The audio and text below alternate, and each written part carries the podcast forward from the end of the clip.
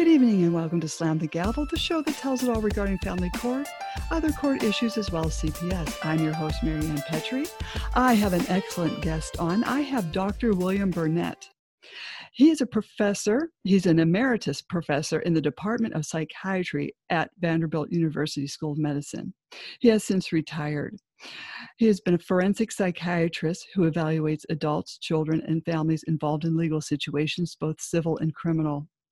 Now, he has just published Parental Alienation, Science and Law. That was just published in 2020. And he's also worked on the 5-factor model that was published in the Child and Adolescent Psychology magazine. His expertise includes pretrial competency and insanity evaluations, death penalty mitigation, genotyping of defendants, child custody and visitation disputes, and allegations of child sexual abuse. Now, I welcome Dr. William Bernet to the show. He also, as I said, has been involved in forensic psychiatry, and particularly effects of divorce, child custody disputes, parental alienation, child maltreatment, and genomics of violence. A current research interest is methodology for distinguishing parental alienation and parental estrangement. And I wholeheartedly welcome you to Slam the Gavel, Dr. Bernet. How are you? I'm good, Mary Ann. Thank you very much for your hospitality. I'm glad to have you on. We have a lot to learn from you. You have an amazing career. I know you're retired. When did you retire? Oh, geez, several years ago. It's actually about 10 years ago. So I'm still busy doing things. I write articles. Our book came out a couple of years ago. I do a lot of presentations at conferences, especially now that conferences are starting up again after the pandemic. So I'm busy with these projects, even being retired. Mm-hmm. And you're still busy. Oh, yeah. Your job has not ended. How long did it take you to write the Parental Alienation, Science and Law? Well, my colleague and I, Demosthenes Lorandos, had the idea several years ago. And we created an outline and we contacted the chapter authors. And I think the whole project probably took about 2.5 or 3 years because, you have to give everybody a chance to do their writing, to write their chapter. And then even then, you have to get them all together and do editing. So it's a pretty big book. So doing something like that usually takes about 3 years. Mm-hmm. Now, where can this book be found if a parent wants to look at it or an attorney wants to look at it? Sure. It's the name is Parental Alienation, Science and Law. And it's available on Amazon. If you just go to Amazon Books or Barnes and Noble, any of those big companies that sell books online, or the publisher itself, it's called Charles C. Thomas, so you can get it from the publisher, but it's pretty easy to get. It's a little bit technical, and it's mainly intended for mental health professionals and legal professionals, attorneys and judges. But parents who are really interested in this topic may want to look at it. Especially some chapters, like the introductory chapter, gives a good overview, and then there's a chapter on research. There's a chapter on different organizations that have endorsed or accepted this idea. There are some really interesting legal chapters because sometimes people falsely say that parental alienation cannot be introduced in court, or it's not a legitimate topic for court.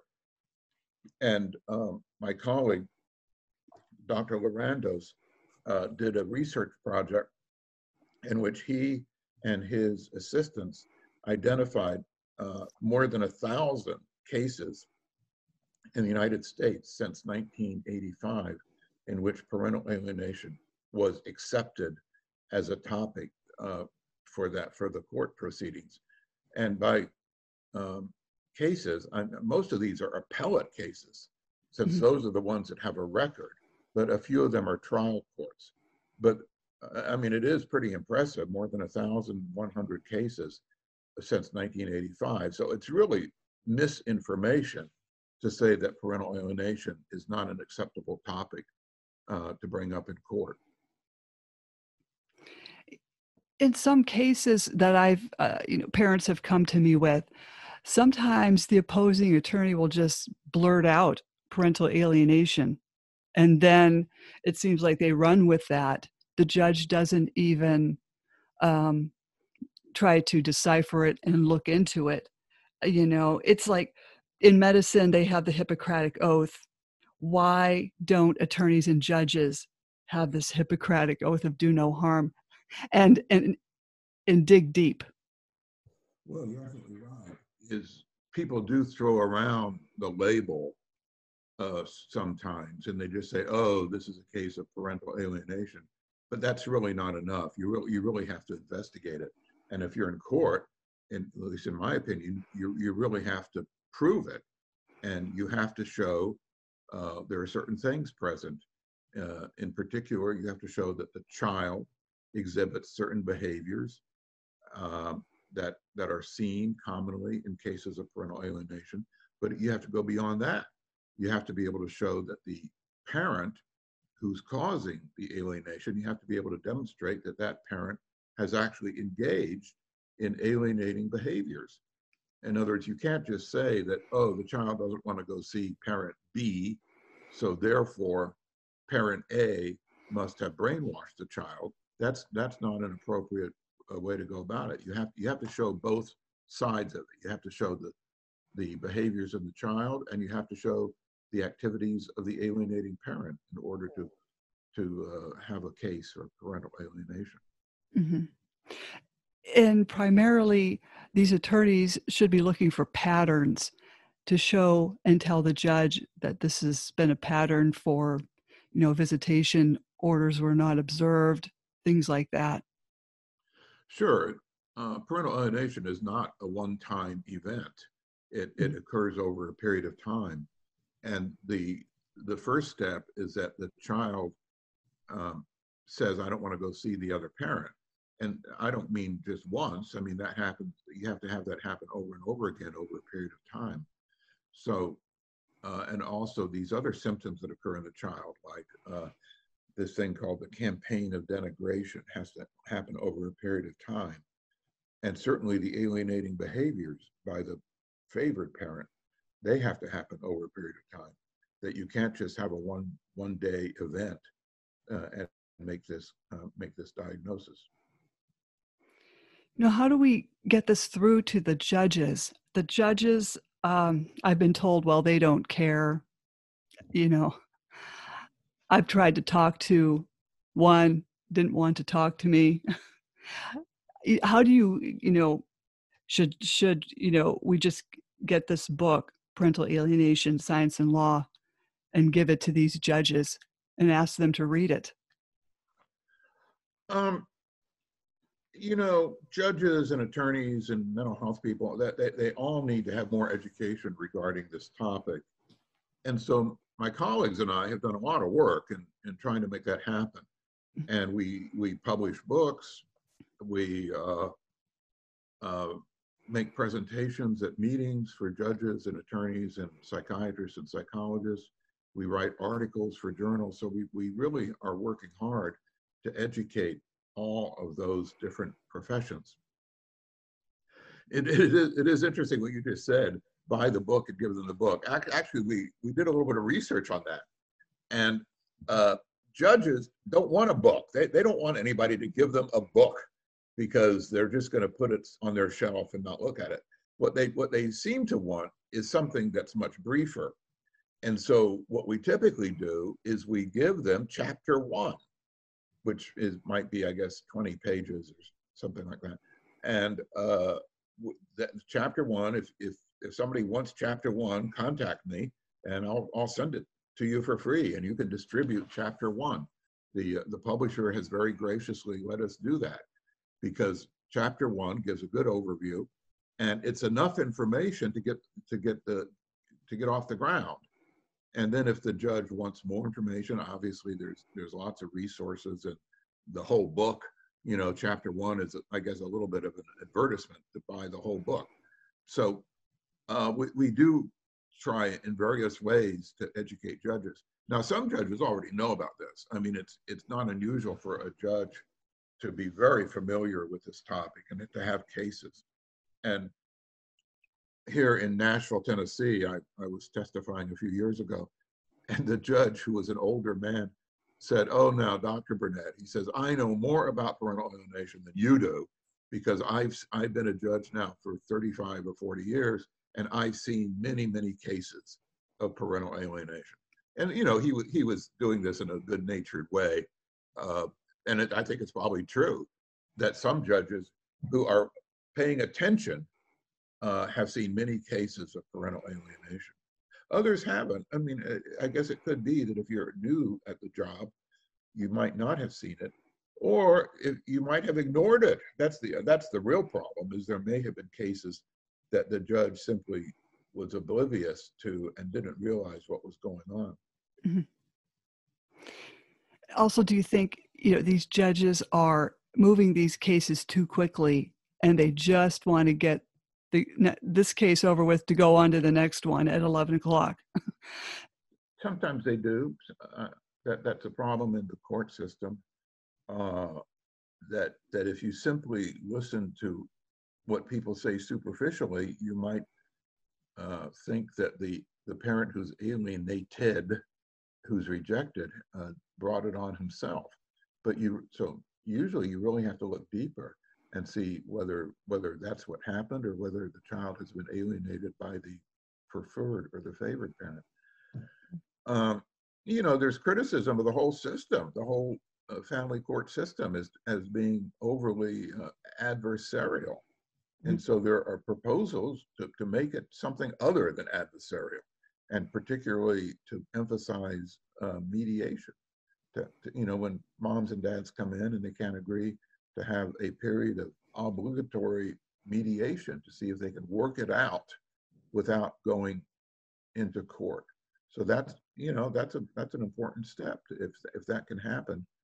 And lots of judges have endorsed that approach. With these high conflict personality or personality disorders, it's almost like the target parent is dragged into the family court process, and they don't know what to expect either. It's highly adversarial. It's they just don't know what to expect that's going to come out of the opposing's mouth. Well, I think you're right. Some individuals are naturally, I guess you would say, oppositional or argumentative, or they're very self-centered, they're egotistical to an extreme degree. And by that, I mean, they think that their way of thinking is the only way to go. And when it comes to children, that they think that their parenting is the only parenting that matters. These people might be very narcissistic and feel that their approach with the child that is the only one that we should endorse. So those people aren't going to change their mind. They're stuck. Those people are stuck being narcissistic. And I mean, I'm talking about kind of extreme cases. I'm not talking about sort of mild situations. But in extreme cases, or they're antisocial, you know, they take advantage of other people, and they don't tell the truth, and they manipulate the children, and they even manipulate the court system. So those people are present in everyday life, and they get married to people, and they get divorced, and then they create this kind of problem in the court system. So I think everybody has to be aware of that, and you know, you have to take steps to avoid getting sucked into the disputes that these people generate. It seems like it's almost, you know, like in some of these cases that I've heard, you can't avoid it, because they will issue an emergency petition and you have to be there. You like just get totally sucked into it. How do you stop it? Well, I mean, you're right. A person can seek an emergency injunction, or I guess sometimes they're called an order of protection, and you can do it unilaterally, just on your own, going to the courthouse and filling out some forms. But then for it to be made more permanent, there has to be a hearing. And in the hearing, they invite both the person who's filing the petition and the person who the petition is against. So that's a real pain in the neck for all that to happen. But if it is against a parent, you really need to show up, and you should try to prove, if it's wrong, if there's information in the petition that's incorrect, you need to find some way to try to prove that it's incorrect. You might have to bring a witness to help you. But, you know, people are going to do that. I mean, people who are determined to undermine the other parent are going to take steps like that, which is sad, because it just creates even more controversy, and it creates even more difficulty for the child who's being fought over in that way. There are parents that will coach their children to talk to the judge and even get them to lie about the other parent. When you were working in that field, before you retired, was that easy to decipher? Well, judges sometimes do hear young children, and maybe not necessarily in court, but sometimes in chambers or in their own office. But more often, this comes up in evaluations that mental health people do, child custody evaluations, in which children come in and say things that the other parent has told them to say. And, you know, you try to figure it out. For instance, you know, you interview the parents, and suppose parent A makes certain allegations against parent B, you know, 1, 2, 3, whatever allegations. And then a week later, you interview the child, and the child says exactly the same thing, 1, 2, 3. Well, obviously, you should be a little bit suspicious that the child is simply quoting the parent. Mm-hmm. Some children are not very good at doing this, and the children are simply honest. In other words, I mean, I've had this happen where you ask the child, gee, you know, how do you know that? Or where did you hear that? And the child will say, oh, mommy told me that. And in fact, mommy told me to tell you that. And in one case there were 3 children, and each child made a different allegation that the mother had previously made. And I asked the children, when I interviewed them one at a time, and they simply told me the truth. They said, oh, last night we were at home, and mommy took each of us into a room by ourselves, and she told us about coming here today and what to say. And then the next child told me the same thing, and the next child told me the same thing. So, I mean, sometimes it's pretty obvious that the parent has been coaching the children. But, you know, you have to investigate and try to figure out whether the child is talking about his own experience or whether he's simply repeating something that was told to him. Mm-hmm. You know, I've also read where this parental alienation causes mental illness in these children. Well, in extreme cases, in severe cases, I think it's a mental disorder. And for instance, one of the features of parental alienation is what's called lack of ambivalence, or another way to say that is splitting. And what I mean by that is the child perceives one parent as totally good and the other parent as totally evil. And children experience that in their own mind. This is a mental process in the child. That's not coached. Nobody tells them. The mother doesn't say, you know, I'm just using the mother as an example, since it could be either parent. The alienating parent doesn't say, I'm totally good and your other parent is totally bad. The child comes to that conclusion on his own, because it's confusing to have ambivalence or mixed feelings when your mom and dad are fighting with each other. You have to you have to get out of the middle, and you have to take a side.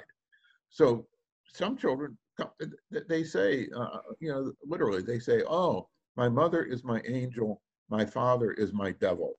You know, that one is totally good and the other is totally bad.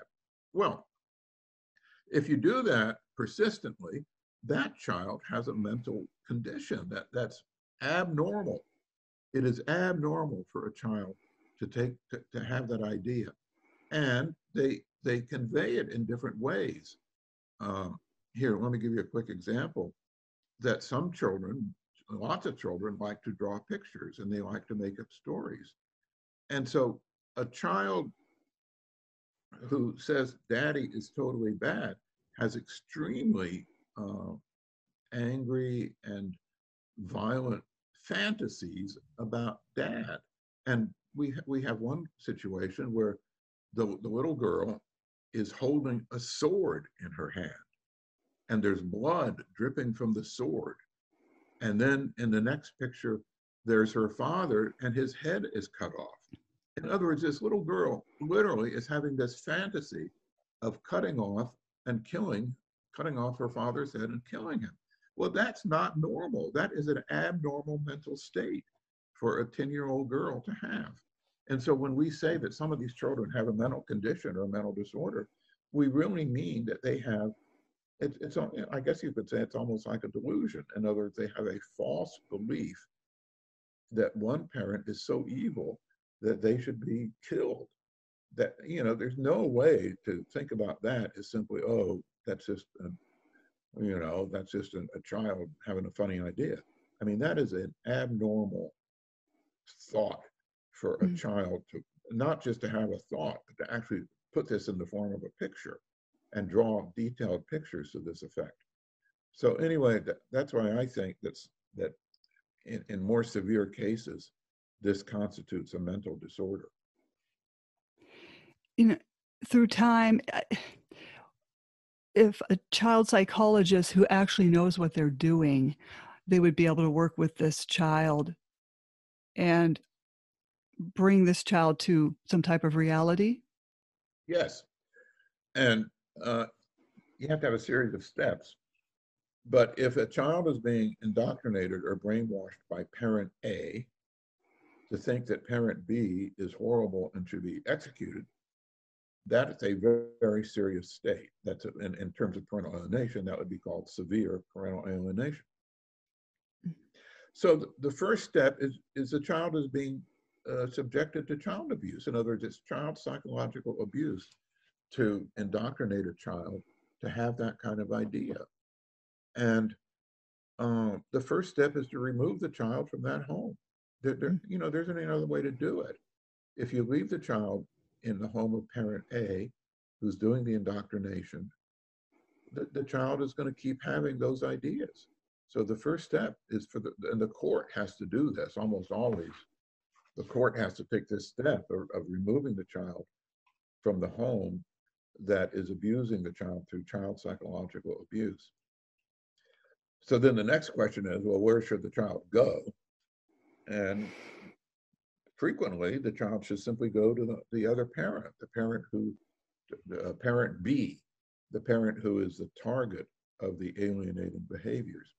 Or if that's not possible, sometimes the child has to go to some kind of neutral place, you know, like the home of a relative or a grandparent or an uncle. I had one where the child went to live with an uncle for a while and had an uncle, and it all worked out.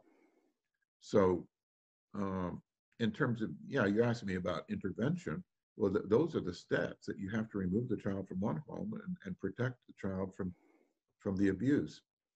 And then, you know, you do have to do some counseling. In other words, usually you have to have meetings with the child and the rejected parent together in a form of family therapy.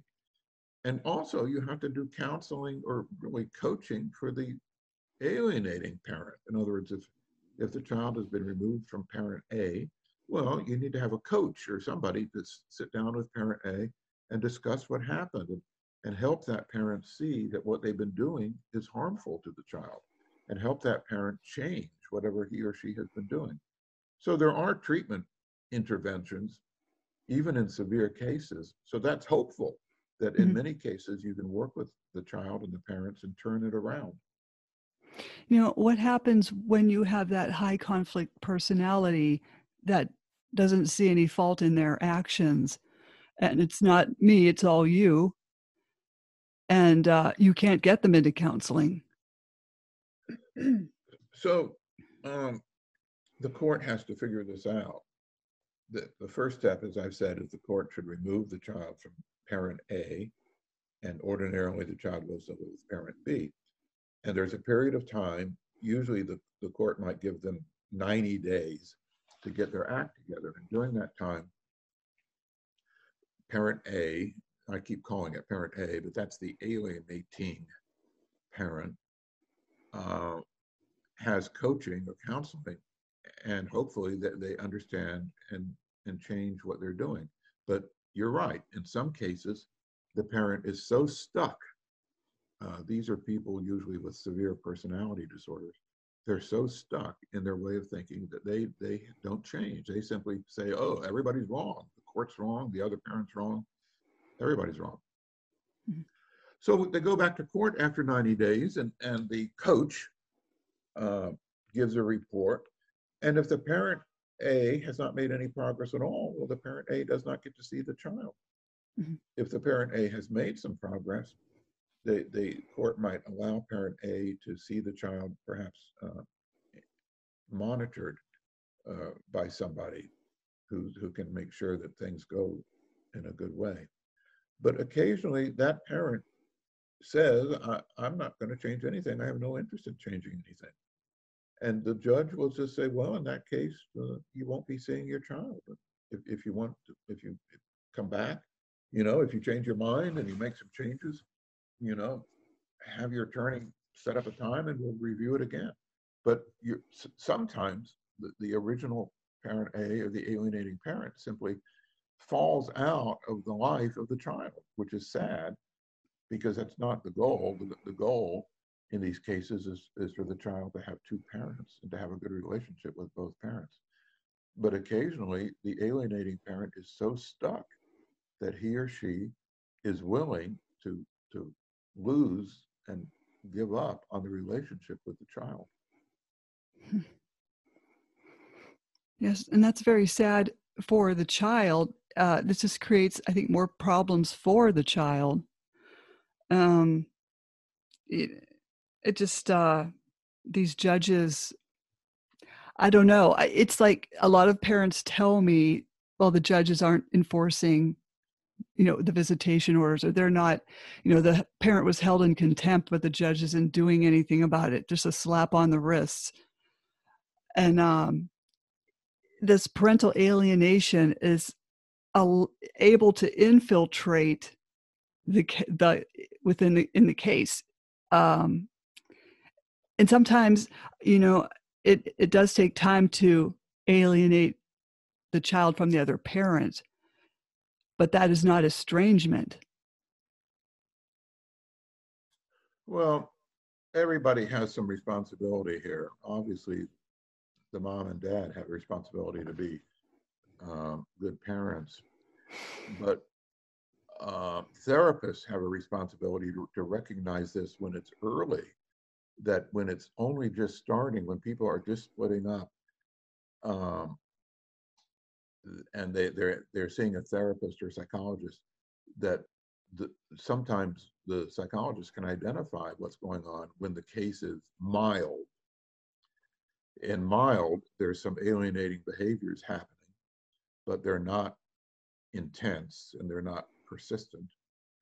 And the child says, oh, I don't want to go see daddy, for example, but the child goes anyway, and it's fine. That once the child gets there, everything's fine. So those cases are mild, therapists have a responsibility to identify those and intervene. And so do judges, and so do attorneys. But if it progresses, it's much, much harder to treat. And it really falls more, in more severe cases, it really falls more to the judges, because they have to identify these cases and take action. And you're right, as we talked about earlier, judges need education.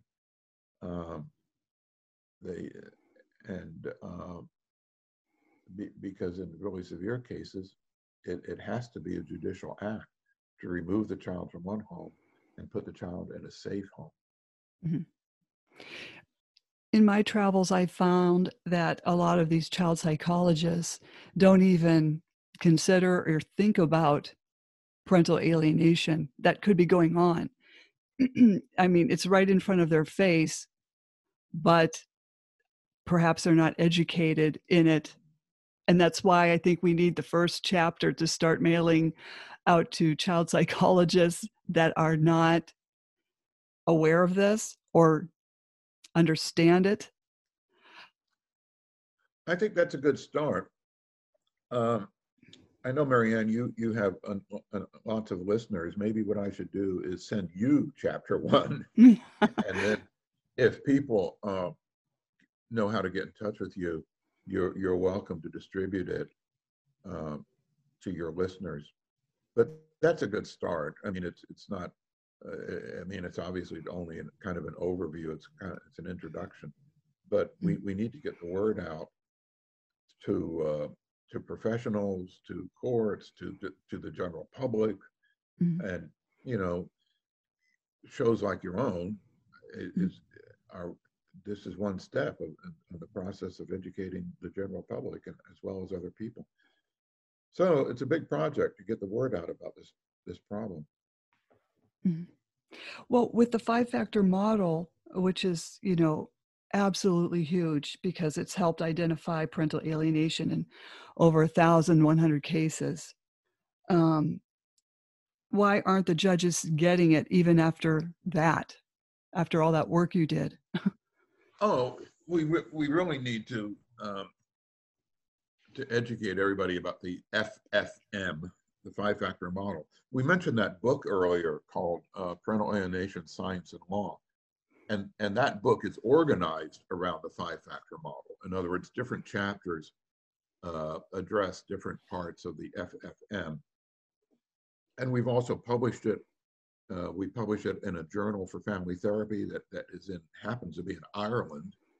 So I think that reached people in Europe. There are some people in Poland who translated that into Polish, for instance.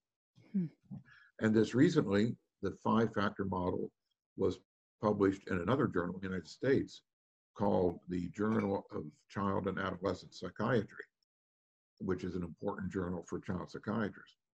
So let me actually tell you what it is. So we've been talking about the 5-factor model.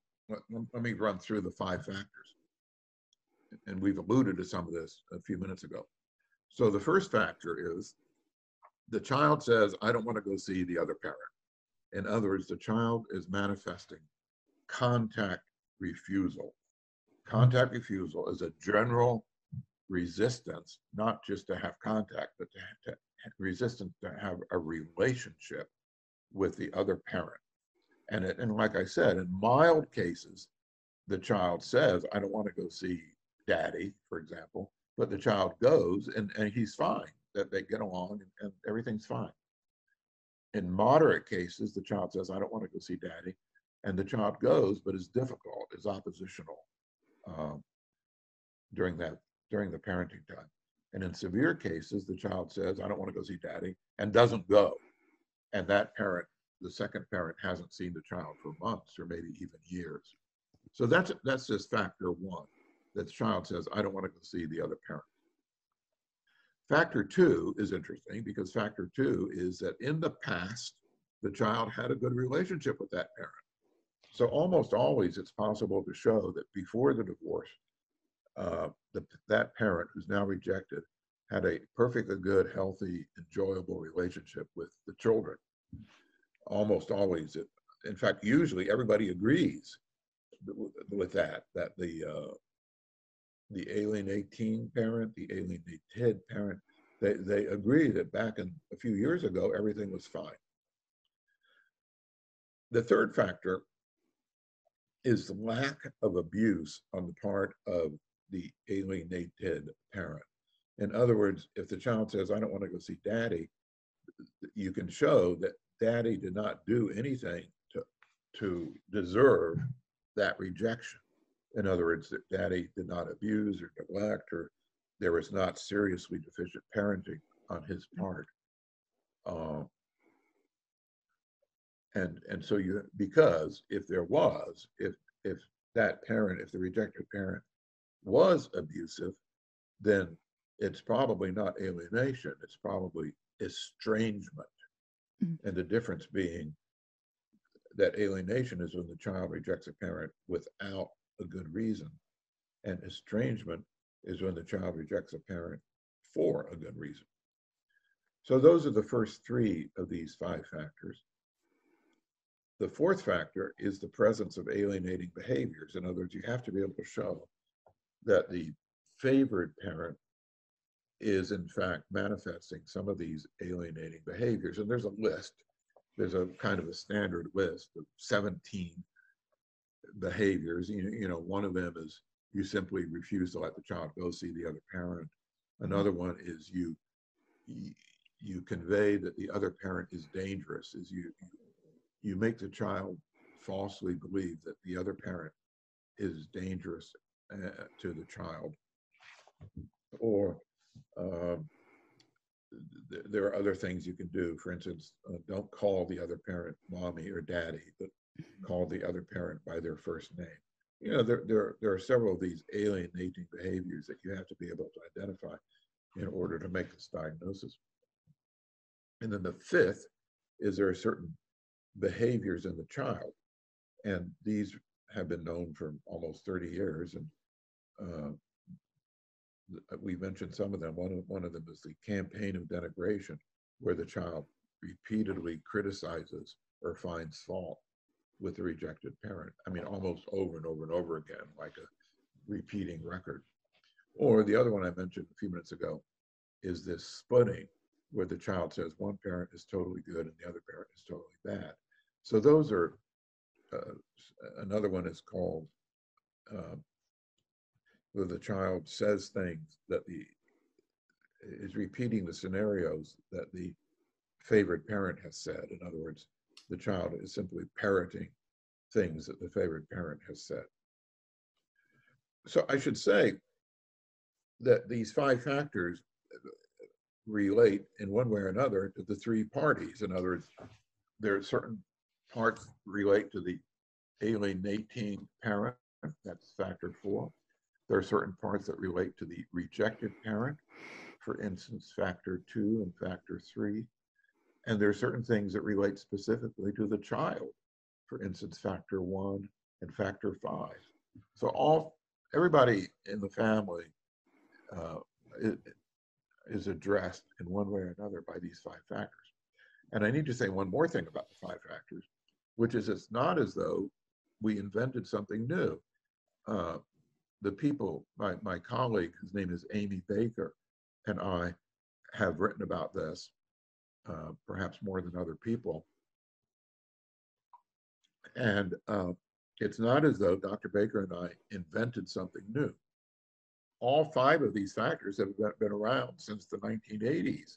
But what we did is we simply kind of pulled them together into a list, 1, 2, 3, 4, 5, and assembled them so that when psychologists or social workers are doing an evaluation, that they can simply go down the list. And then, you know, each factor, some of them have subdivisions, you know, like factor four has these 17 alienating behaviors, and factor five have these 8 behavioral signs of alienation. So I just want to emphasize that when we say the FFM, we're not saying that we're not claiming that we've invented a whole new thing. We simply are putting together the components that have been known since the 1980s.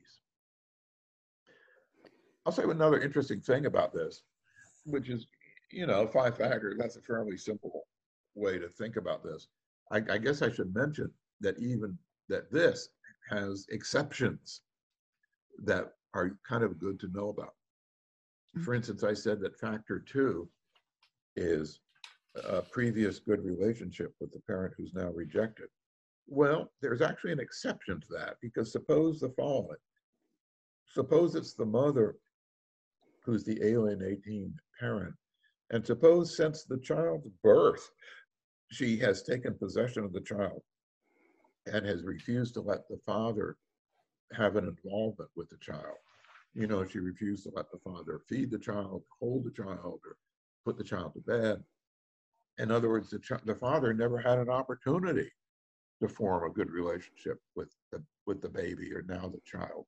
And so that could be a case of parental alienation, even though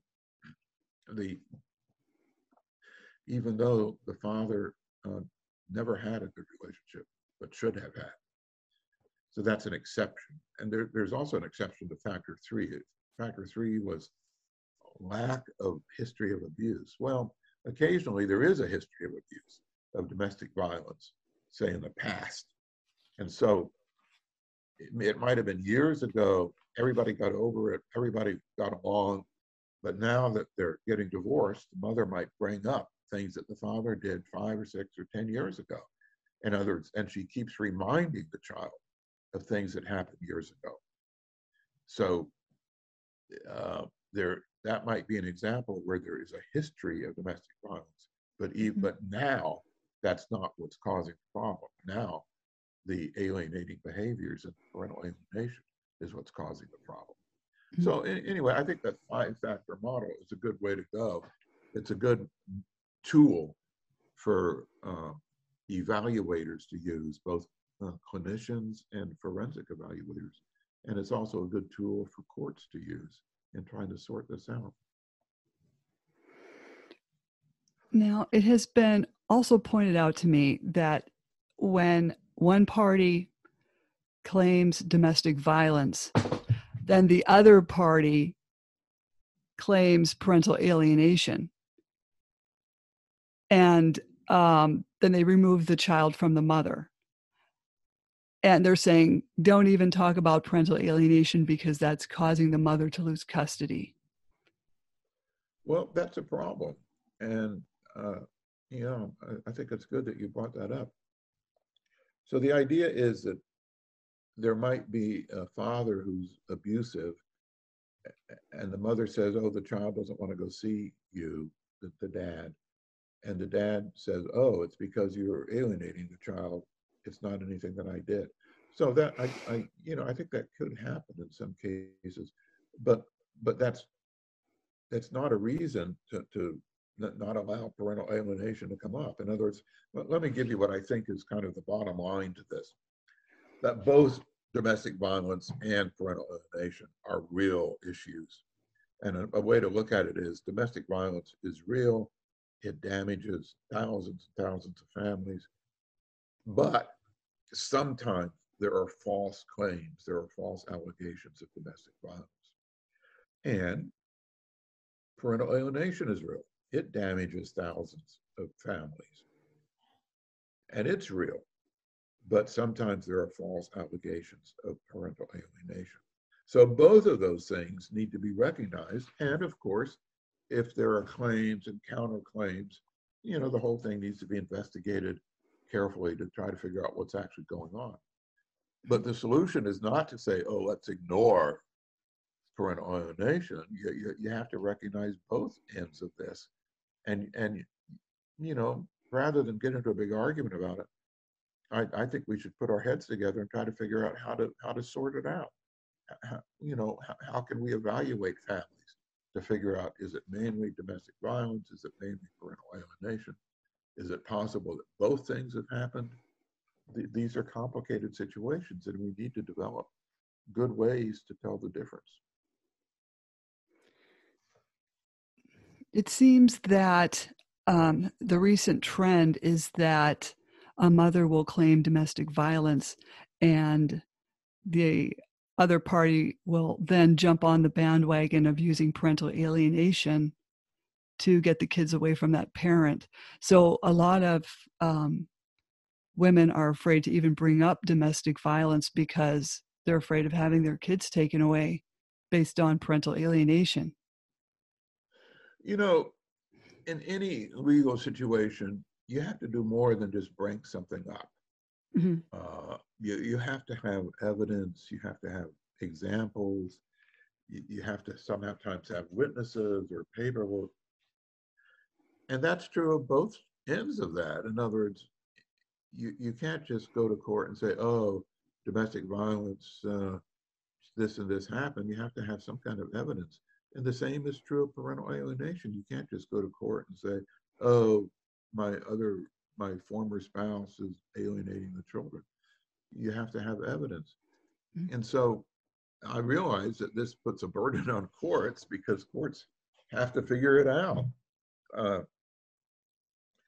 But, you know, they do it.